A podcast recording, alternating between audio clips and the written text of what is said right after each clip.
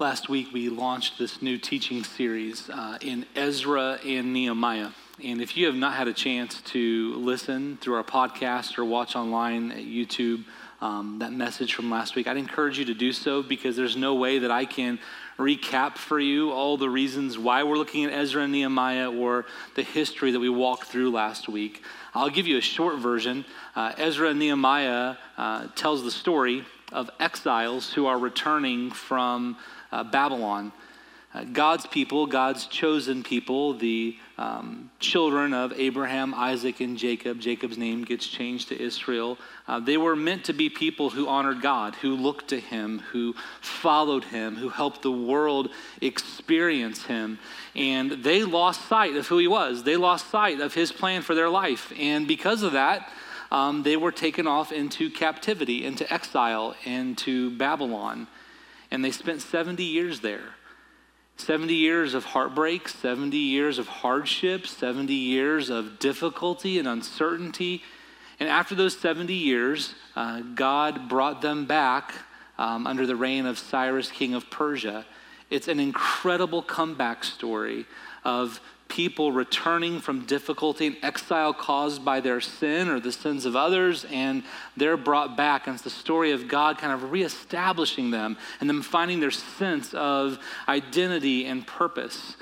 Uh, our series is titled Rise from the Ashes because, quite literally, it's a story of the people rising from the ashes, the city of Jerusalem being restored from ash. We learn that in 586 BC, the story is told in 2 Kings that Nebuchadnezzar, the king of Babylon, destroyed the temple, he destroyed the walls of Jerusalem, he burned it down. So it was a city lying in ruins, lying in ashes, and the people come back and they begin rebuilding it. And the, the life of God's people is restored from the ashes.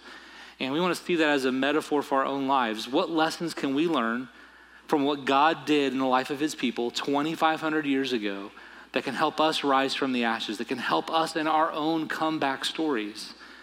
Something we have to remember as we come to the Word of God is that although the words were inspired and recorded generations ago, uh, they're inspired by a spirit uh, the Spirit of God, who is purposeful and powerful and timeless and unchanging, and God's character doesn't change. And so the lessons we learn here are lessons that we can carry with us uh, even today and can help us as we strive to honor Him and to obey Him, just as these very people were trying to do.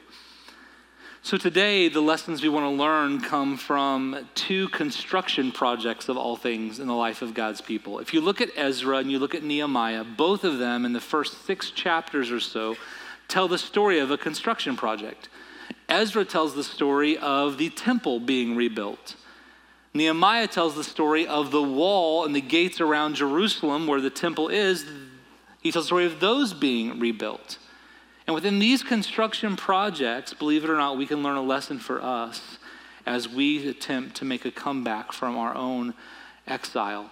Because at the core, these construction projects were not about what was being built per se, they were about what those things represented.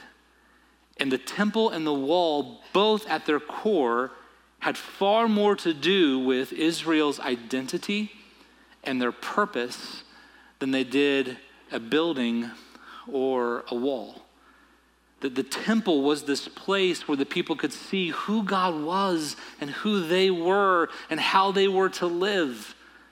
And the wall was there to protect that. And so we want to explore those themes this morning and, and maybe find lessons for our own identity and purpose. Uh, you likely know by this point in your life that what we believe about ourselves and what we believe about our place in this world, what we believe about who God is and how He made us, these questions of identity, these questions of purpose, they shape so much of our experience in life. Um, what you believe about God and who you believe you are within His story and how you believe you're to live affects how you respond in, in every situation.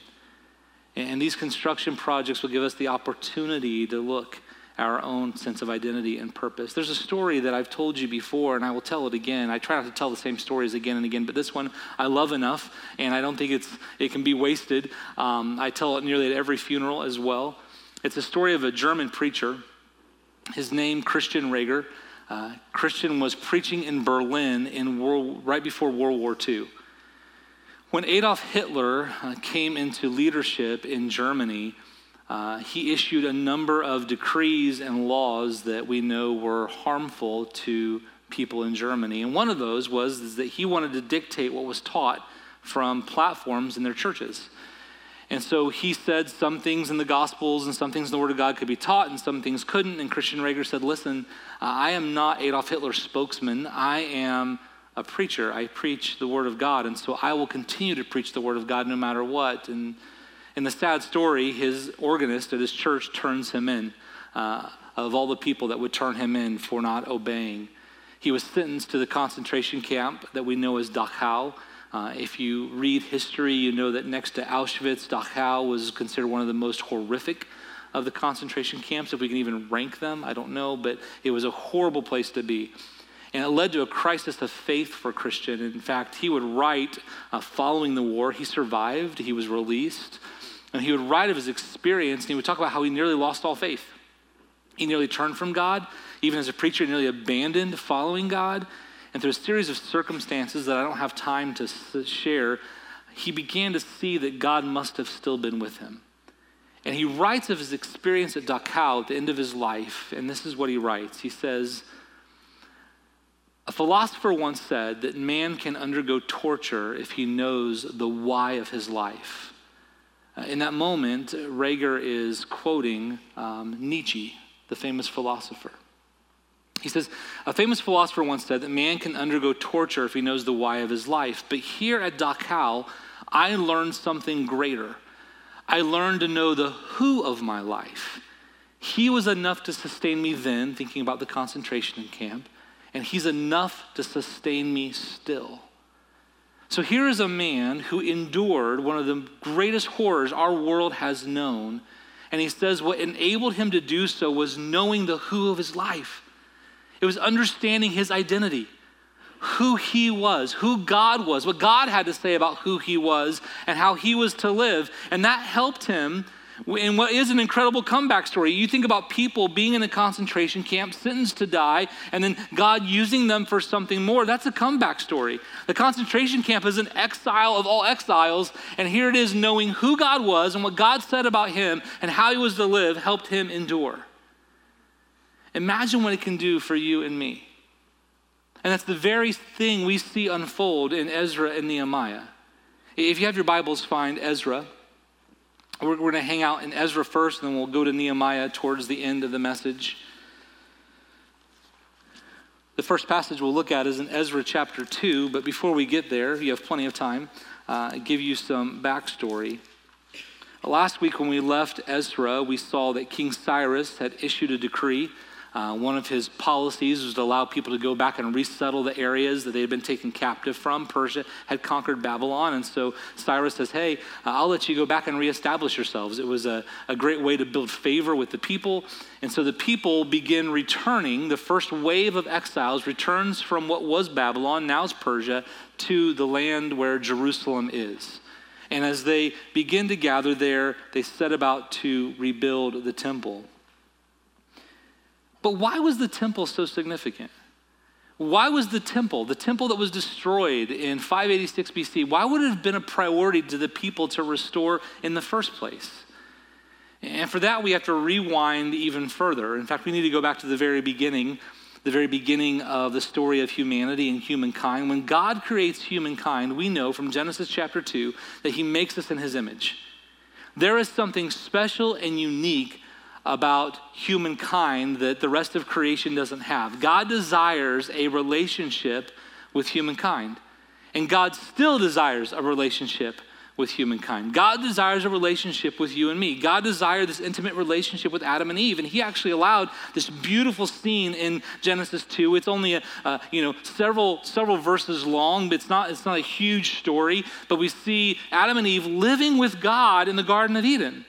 Like the creator of all the universe allows humankind to walk with him and talk with him and, and, and just experience him. And, and he gives them two commandments, right? Uh, or one main command don't eat from the tree of the knowledge of good and evil, eat from it and you will die.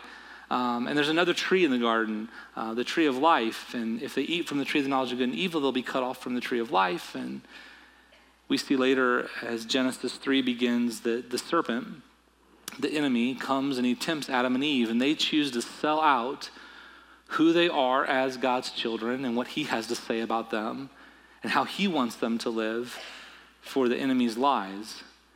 And they're cut off from the God who loves them and made them and wants this intimate relationship with them. And we know because the story continues that God is working this incredible rescue plan and God will eventually make himself accessible to people in a personal way again. Um, but that didn't happen until Jesus.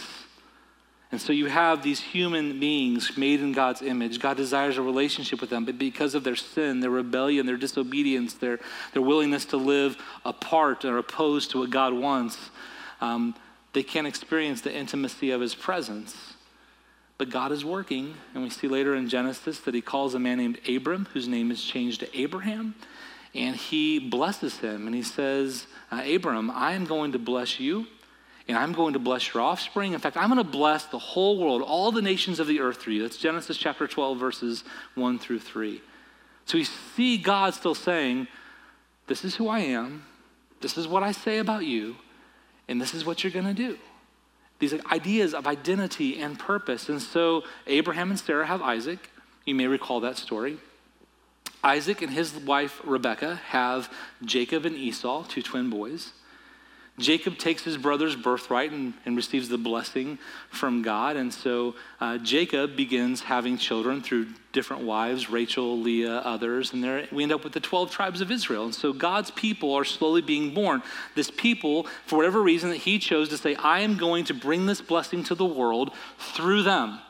Ultimately, Long term, that's Jesus, okay? But these people are growing. The people end up in Egypt uh, during a famine. They're enslaved in Egypt. Then they're brought out of Egypt under the leadership of Moses. And on their way through the desert, God comes to Moses. He gives him commandments. And among the things he tells Moses to do uh, is he wants him to build him a place where he will dwell.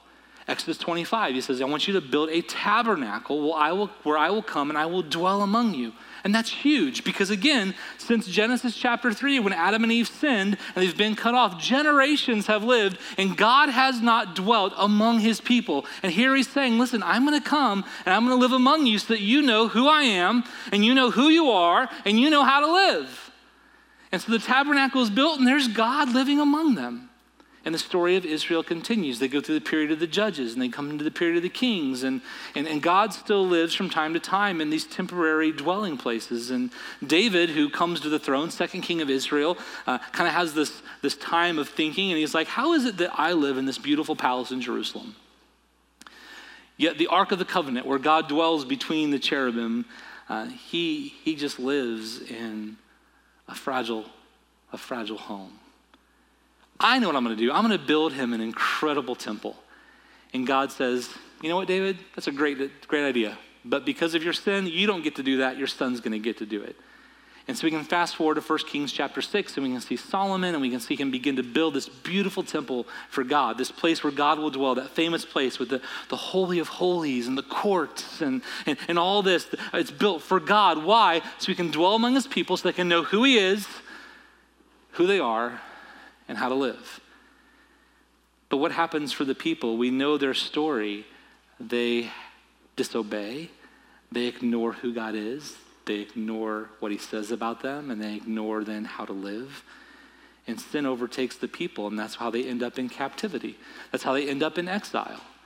That temple is destroyed in 586 BC by Nebuchadnezzar. The story is told in 2 Kings. It's burned to the ground. The walls, the gates of Jerusalem are burned. And so here's this place that would hold this sense of identity and purpose for God's people, and it's gone. The people have lost their sense of identity and purpose. But now, under the reign of Cyrus, they have the chance to come back. And what's one of the first things they do? They want to start rebuilding the temple. Why? Because it tells them who God is and who they are and how to live. And so that's what begins unfolding in Ezra chapter 2. We pick up in verse 68. Um, this first wave of exiles under Sheshbazzar, wonderful name, have returned as many as 50,000, maybe more. Um, historians uh, don't have a, that number dialed in completely. Come back to Jerusalem. And look at what happens in chapter 2, verse 68. It says, When they arrived at the house of the Lord in Jerusalem, some of the heads of the families gave free will offerings toward the rebuilding of the house of God on its site. So the people return and they just start giving offerings to make sure that the temple is built. That may not seem significant to you, uh, but I want to linger in the first few words of verse 68 for a minute. It says, When they arrived at the house of the Lord in Jerusalem, so they arrive at the ruins of the old temple. They arrive at the house of the Lord. They, they arrive to the footprint of where this glorious temple that held God's presence once stood. And we know that within the group, there are, are, people that span multiple generations. At the end of chapter 3, we see that there were some old Levites who saw the former temple and they weep because this new temple isn't as big or magnificent in its size as the old one. So there are people in this group who have seen the old temple, they saw it before it was razed to ruins. Imagine what they felt uh, their sandals and their feet kicking up the dust of the ruins. There are people who've heard stories. They've heard stories from their grandparents. They've heard stories from their parents. They've heard stories from their siblings, their aunts, and their uncles about how great the temple used to be and how, how God used to dwell among his people. And, and yet, all they've known in their short lives is the difficulty the difficulty of exile and the difficulty of hardship. And yet, here they are standing in this place that once represented not only the greatness of God, but what he had to say about them and and how they were to live. I can imagine there was just this slew of emotions that overtook them probably regret and nostalgia, joy, and maybe they were even inspired. Some of you in this room have had the chance to go to Israel and stand in places that Jesus stood and to see the ruins of buildings that date back to the stories we read in Scripture. And you know what it's like to just take it in and wow, this, this, this wave of just powerful emotion washes over. Um, I hope to be able to do that someday. I haven't yet. Uh, we have a friend who's been to Egypt and Israel, and uh, I remember her sending us pictures of standing on one of the mountains that Moses would have stood on and just taking that in. And just imagine being these people coming back to the ruins of the temple and they're just taking it in. And it's such a powerful moment. It says that they just start giving. Like, we got to get this temple but We have to have this place. Again, why? Because it reminds them of who God is and what He has to say about them and the type of people they are to be. It's about identity and it's about purpose.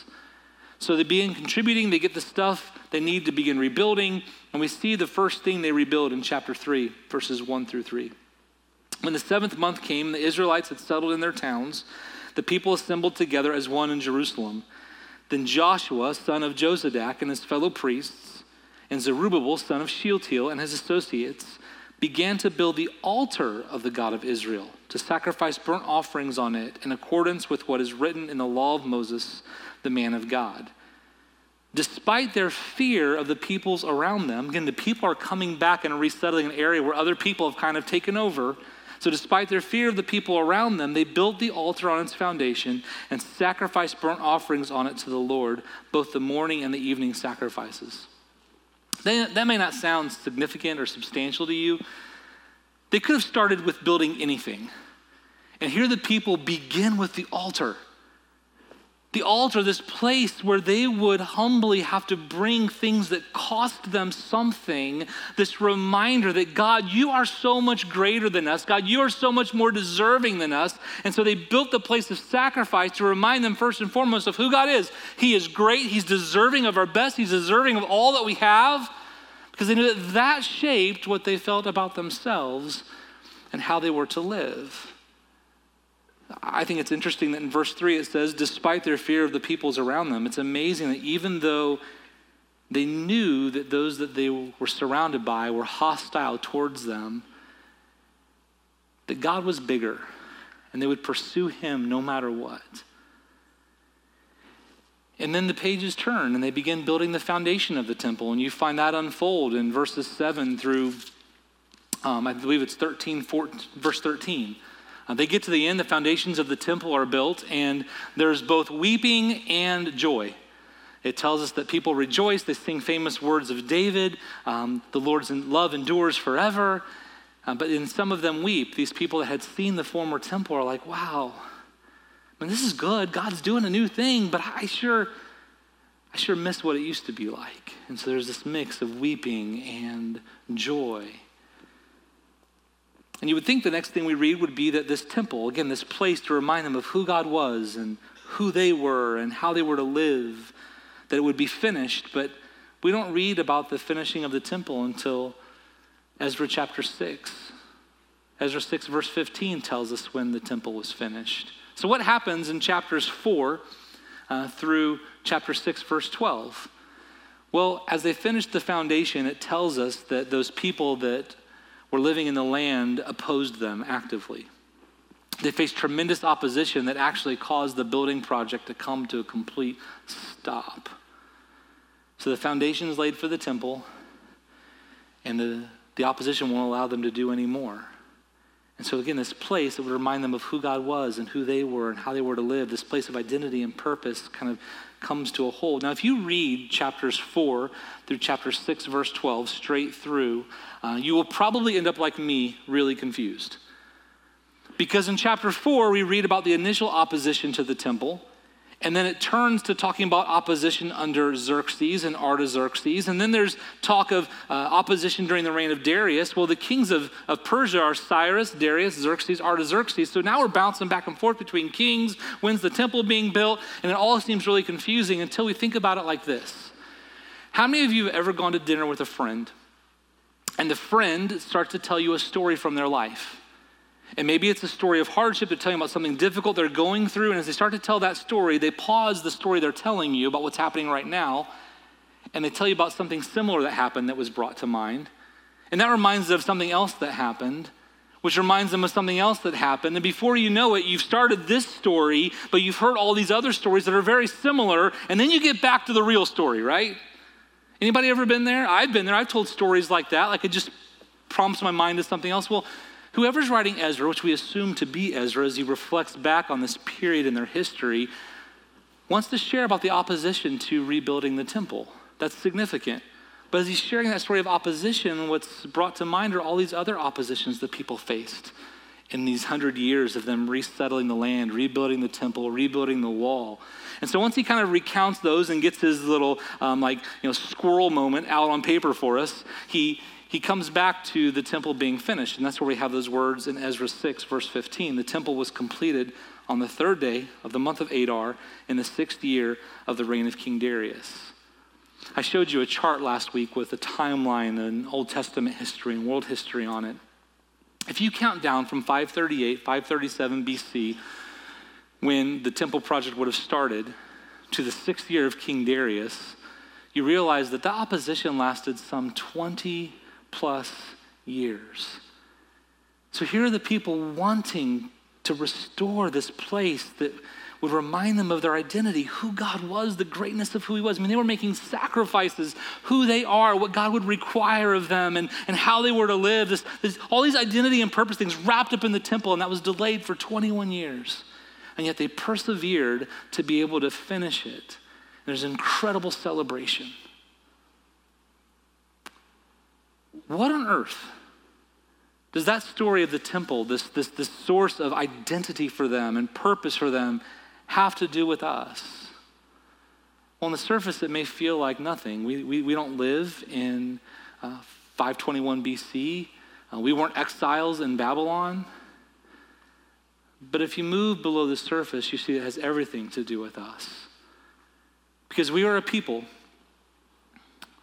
just like human beings then, that wrestle with these uh, issues of identity.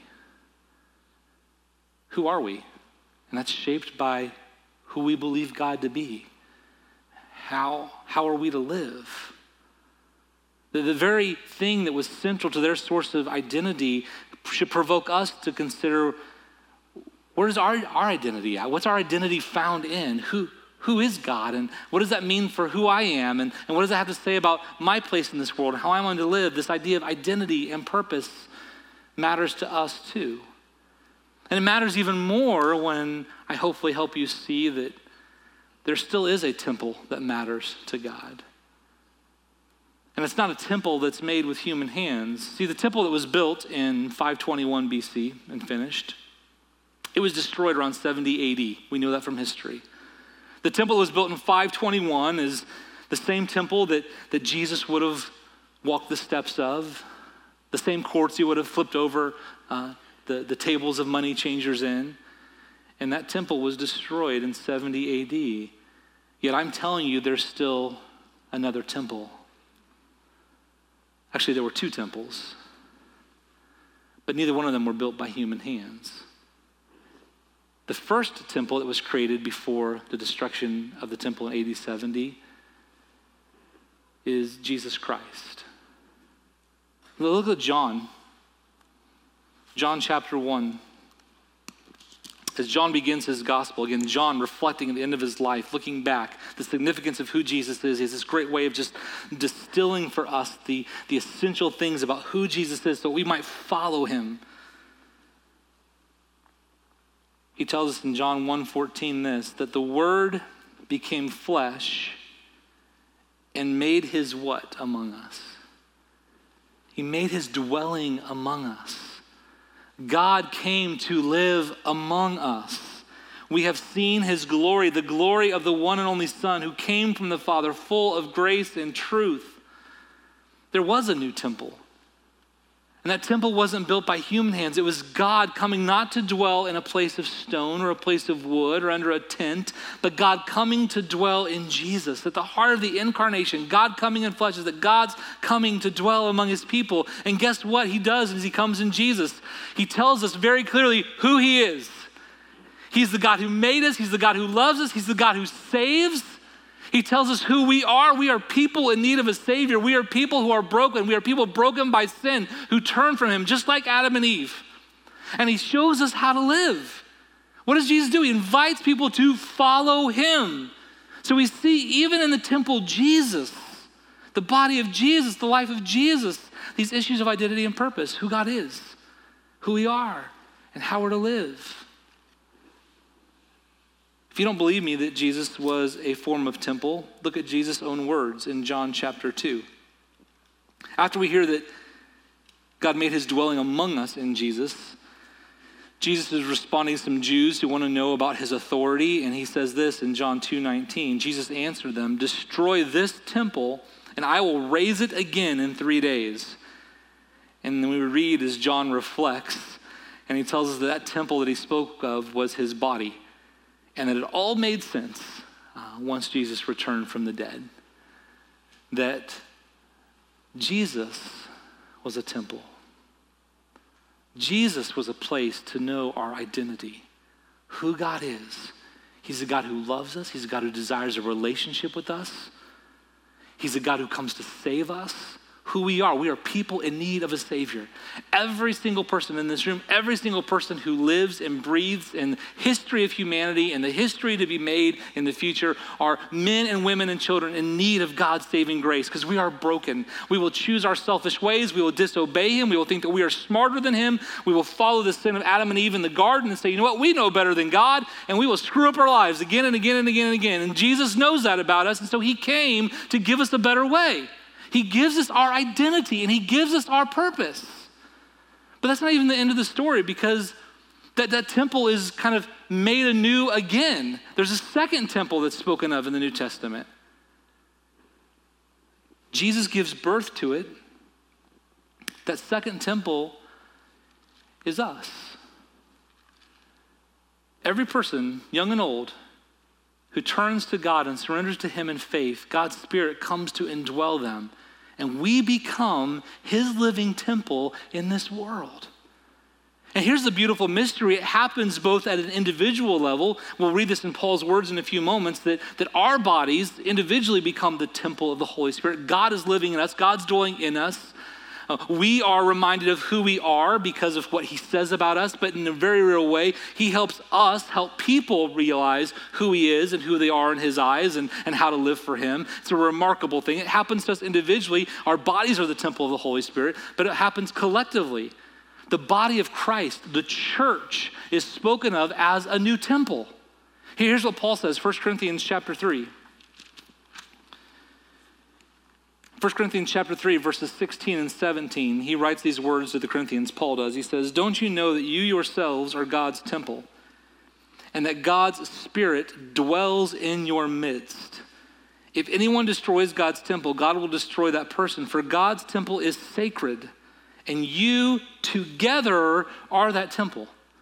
There, there's a way in which all followers of Jesus collectively form this great temple of God and again, think about the temple. What does the temple do? It points us to who God is and who we are and how we're to live. And there's a sense that the church as a whole helps people see who God is, who they are, and how we are to live in this world for Him. And it happens because individually we are also temples. If you turn just a page or two over to 1 Corinthians 6, well, there's a powerful passage about how living for sinful things, things opposed to the way of God, hurt us and harm us and are not what God desires for us. And as he writes to these Corinthian believers living in what has been called kind of like a, an ancient Las Vegas of sorts, uh, it was like what happens in Corinth stays in Corinth kind of motto for the city. He has these words following this powerful um, just sermon on sexual immorality. He says this verses 19 and 20 and 1 Corinthians 6 says, Do you not know that your bodies are temples of the Holy Spirit, who is in you, whom you have received from God? You are not your own. You were bought at a price. Therefore, honor God with your bodies. So there's a sense that collectively we're the temple, but it's because individually God's Spirit dwells in us, and even greater in us collectively, but individually He dwells in us. And you can even hear these whispers of identity in here. This is who you are. His spirit lives in you. This is who he is. This is how you're to live. You were bought at a price. Honor God with your bodies.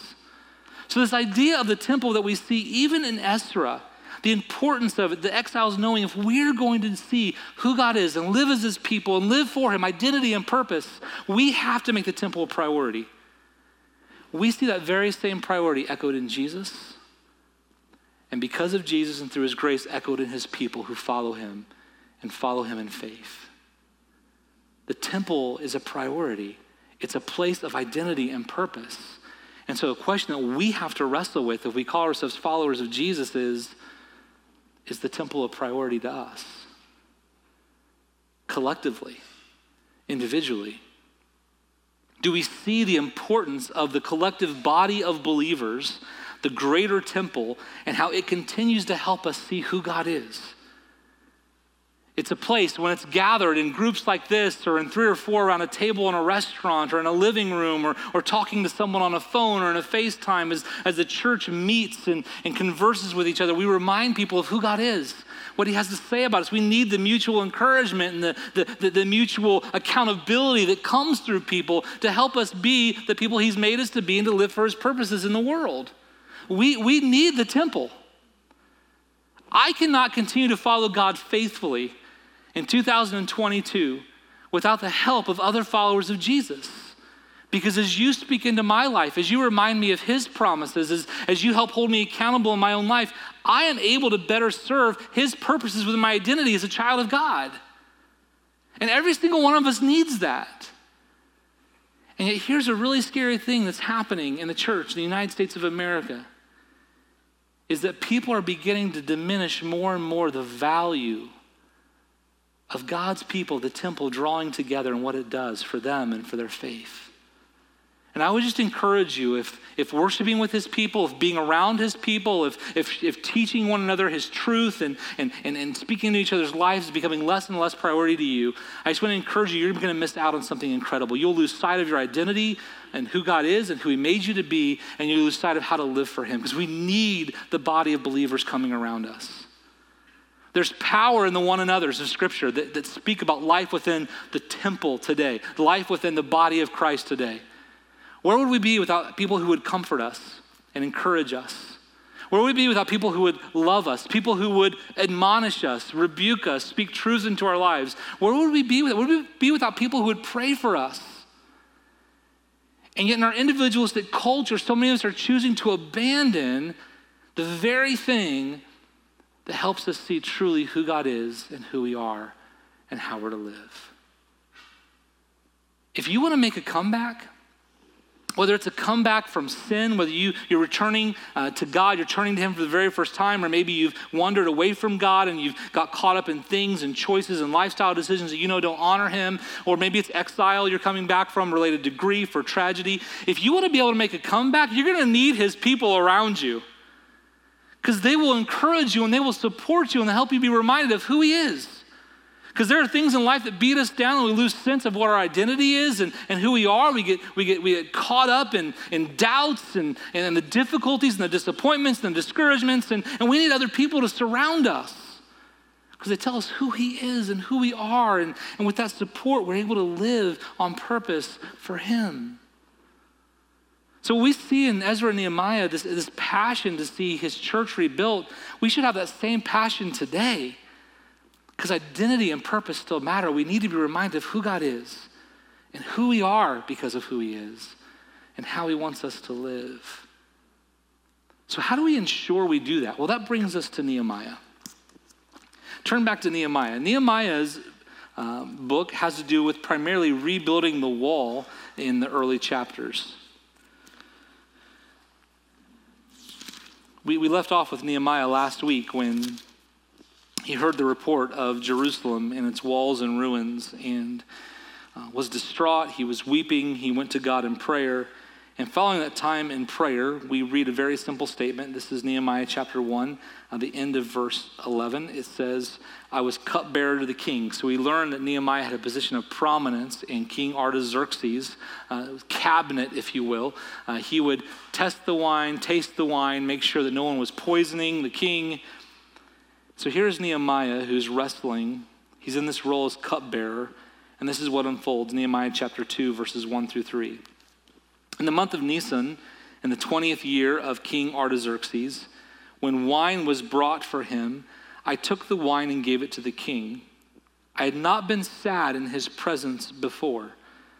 So the king asked me, Why does your face look so sad when you are not ill?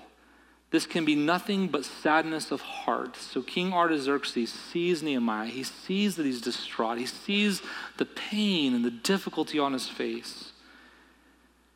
Nehemiah tells us, I was very much afraid. But I said to the king, May the king live forever. Why should my face not look sad when the city where my ancestors are buried lies in ruins and its gates have been destroyed by fire? Nehemiah says, I am so torn up because I still see and I still hear reports that the city where God wants to dwell among his people, the city where the temple has already been rebuilt and restored, the gates and walls lie in ruins. Why would that matter to Nehemiah? Why is he obsessed with walls and gates when the temple's already been rebuilt? Well, in that day, walls and gates were essential to the security and the protection of, of the city. And so, if Israel was going to reclaim this identity as God's people, who they are, who He is, how to live, Nehemiah knew that that temple needed to be protected, or else it was vulnerable. It was vulnerable to people coming in and destroying, people coming in and corrupting. And so, when he sees that there's nothing to protect the temple, he says, We've got to do something about this. We've got to protect the temple. And, and so he comes to the king and gives him a plan and We'll read about this in future weeks. They come and they rebuild the wall of Jerusalem. This construction project, though, is not just about a wall, it's about protecting the temple, which should be this place of priority because of the identity it brings and how it helps people find their purpose. And so when I look to you and I ask the question, I looked at myself in the mirror and I asked the question, how am I going to protect the temple of God today? How am I going to protect the church? How am I going to protect the body that He's given me, that His Spirit dwells in? How am I going to be reminded of my purpose and, and my identity in Him? Part of it comes by being intentional about protecting the temple. You can look at it at an individual level. Are we protecting our lives, our bodies that God dwells within? Are we intentional about protecting our minds? The influences that come in, the things that we're reading, what we're watching, what we're listening to that shape our worldview and they shape our sense of identity. Are we intentional about what's coming in? Are we protecting it? Do we need to be reminded of the words of Jesus that what comes out of you, it comes from the outflow of the heart. The mouth speaks from the outflow of the heart. Like what we absorb, what we soak in, affects who we become. So are we protecting? Or, are we chosen not to stand guard over our hearts. The writer of Proverbs says to guard your heart because it's the wellspring of life. God tells us to love Him with all of our heart, our soul, our mind, our strength, and yet are we intentional about protecting our minds, our hearts? Or do we just consume media without any thought to what we're watching? Do we go to the movies and have no care for the language or the nudity or the sex or the violence? Do we have no care when we read or do we have no care about the jokes that we tell and the conversations that we have? Do we not realize that, that we should be building up walls to protect? I'm not talking about sequestering and being away from the world completely that you don't even know people, you can't be salt and lime. I'm talking about being intentional about what has access to your mind and your heart and what shapes who you are and how you live and the choices that you make. How can we be intentional about building up walls to protect the temple, our individual bodies, our corporate bodies? One of those is just by being intentional with spiritual disciplines. You know, as we read His Word, He influences what we believe about ourselves and about who He is and about how we're to live. When we spend time with Him in prayer, we give Him opportunities to speak to us about who He's made us to be and who we are and how we're to live. When we serve alongside His people, when we, when we um, you know, fast, when we, when we come together and we give generously through our energy and through our financial resources, He has a way to, to shape and to protect our heart because we're aligning around Him, being reminded of who He is and who we are and how we are to live. What are we doing to protect the corporate body? Are we men and women who will fight for unity? Are we men and women who are willing to lay aside our personal wants for the greater kingdom good? as long as it doesn't compromise his purposes and his truth? Will we protect? Will we speak kindly of one another? Will we choose to refrain from gossip? Will we only tell the truth to one another gently and in love? What type of people will we be? Will we protect the temple? What's really interesting is that God has given us an incredible charge. He said it's through us that the world will know him. We get to be his witnesses in Jerusalem, Judea, Samaria, and to the ends of the earth. And so, how we live for him, how we worship this God, how we find our identity in him, and how we live for him, how we live as the temple affects how people receive the blessing of Abraham. And so, we be men and women who find our identity and our purpose in him. If you're not yet a follower of Jesus, I know that even if you don't accept yet uh, the beliefs related to Christianity and Jesus, that you still wrestle with issues of identity and purpose. And if that's you, I would just encourage you to keep fighting for those answers. I want you to know that part of our mission as a church, part of our vision, is that we want to be an outpost of hope for people looking for clarity around life's purpose. Uh, I line up in the same line with Christian Reger. It's only through the who of my life that I know who I am and how I am to live. And our hope is that you will meet that same who of your life and allow him to shape your life. Let's pray. God, I thank you. I thank you for this old story. And God, I thank you that uh, you are a God who's living and active just as much today as you were then. And God, I pray that you would help us find our identity in you and take seriously what it means to be a part of the temple today. What it means to be saved and renewed and redeemed because of Jesus. And God, that we might fight uh, to see your temple continually enlarged and built up in this world, that people might come to know you. And God, if there's anyone here who's yet to respond to you, God, I pray that you would show them how real you are now, just as much as you cared for Adam and Eve in the garden, you care for them and you want a relationship with them, and that's found only in Jesus. And it's in your name we pray. Amen.